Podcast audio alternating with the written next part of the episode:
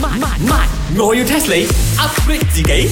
哎呀呀呀！嚇死我，嚇嚇死嚇死我啊！ Chicken Rice 啊！哎呀，大驚小怪啊！我都俾你嚇親啊！要先我啲石律啊，切得好靚噶嘛！大巴西擦令，你睇唔到我嚇到三魂唔見七魄啊！頭先啊，我揸車嚟嘅時候啊，開檔嘅時候啊，突然間啊有嚿嘢黐埋嚟喺我個車嗰度啊，嚇都嚇死我 black 都差啲 blink 唔切啦，好彩 black 到。哦、i know 啦！我上個星期啊，我有睇到呢個顏美欣同埋潘碧玲嘅 IG story 啊，係咪有一個人撞埋去你嘅車鏡度，撞爆你嘅車鏡？你識㗎？我唔識 ，but then 啊，the video 啊is very the bombastic 啊，好多人俾反應啊，because 啊嗰嚿嘢啊，佢成個撞埋嗰個 mirror 度喎。 Exactly 啦，佢啊，好似同我架車有親咁啊，黐埋你我架車，跟住碌晒喺個地下，跟住咧仲有啲村民出嚟做晒戲，幫我撞親佢咁樣啊，嚇都嚇死我，好彩我醒咋。點樣實得？點樣實得？佢講我冇女，啊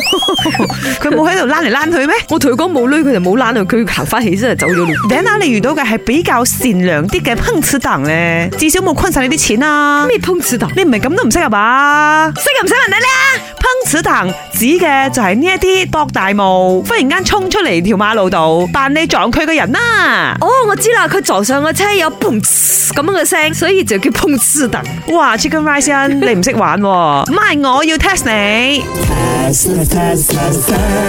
烹刺黨，烹刺呢兩個字係點嚟嘅咧。你唔好蝦我中文唔好啊，碰瓷碰瓷碰瓷啊嘛？It's not that 碰刺碰刺啊，佢個烹字係碰碰姐弟嘅碰，瓷器嘅瓷，即係青花瓷嗰個瓷咧，烹刺喂，咁深嘅，耶即係花樽啊，啱冇錯，something like that 即。係撞嗰個花樽啊。 Tell me, tell me，烹刺呢兩個字源自於邊度？哦，我知啦，因為舊擺嗰啲人咧，屋企好中意擺花樽嘅，咁、有啲人咧就成好中意撞花樽，咁所以咪就係咁樣撞嚟咯。咁哦我架車咧就係花樽咯，蘇講佢哋好論盡，撞埋嚟。係啦，梗係冇咁簡單啦！佢哋呢啲心懷不軌嘅，邊會係鄰盡啊？錯啊！哦，其實咧，以前人哋講碰咧，就好似摸咁嘅意思嘅。咁、嗯以前周街都係嗰啲好名貴嘅瓷器、花樽啊、碗啊、瓷器嗰啲嘢。咁嗰啲人咧就貪人哋嗰啲嘢靚咧，就成日係摸。點知有時太粗啦，摸爛咗。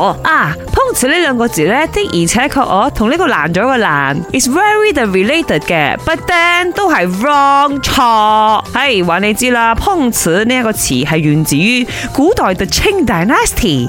喺沒落嘅時候呢，就有啲八旗子弟，佢哋冇嘢做嘅時候就會攞住一件假嘅名貴瓷器喺個 market 度行嚟行去，行嚟行去，然之後見到啲大車啊，即係啲好勁嘅馬車啊，行過嘅時候，佢就炸炸咦撞埋去，撞碎晒啲假嘅瓷器，然之後就纏住個車主話：，喂，我呢個係堅嘅名貴瓷器嚟㗎，你俾錢啊，give me money。哦久而久之呢，大家就稱呢種行為為碰瓷啦。即係屈佢哋攞錢撞埋喺花樽咁話啦。冇錯，就好似正話撞埋落你嘅車嗰個人咁。喂，咁以前啲人叻啲，係至少攞個假嘢去撞。而家佢哋攞自己位係。啊，肉身去擋，咁啊真係好危險啊喂！講又講，今朝撞埋嚟嗰個碰瓷唔係男，係女嚟噶，真係 dangerous woman 啊！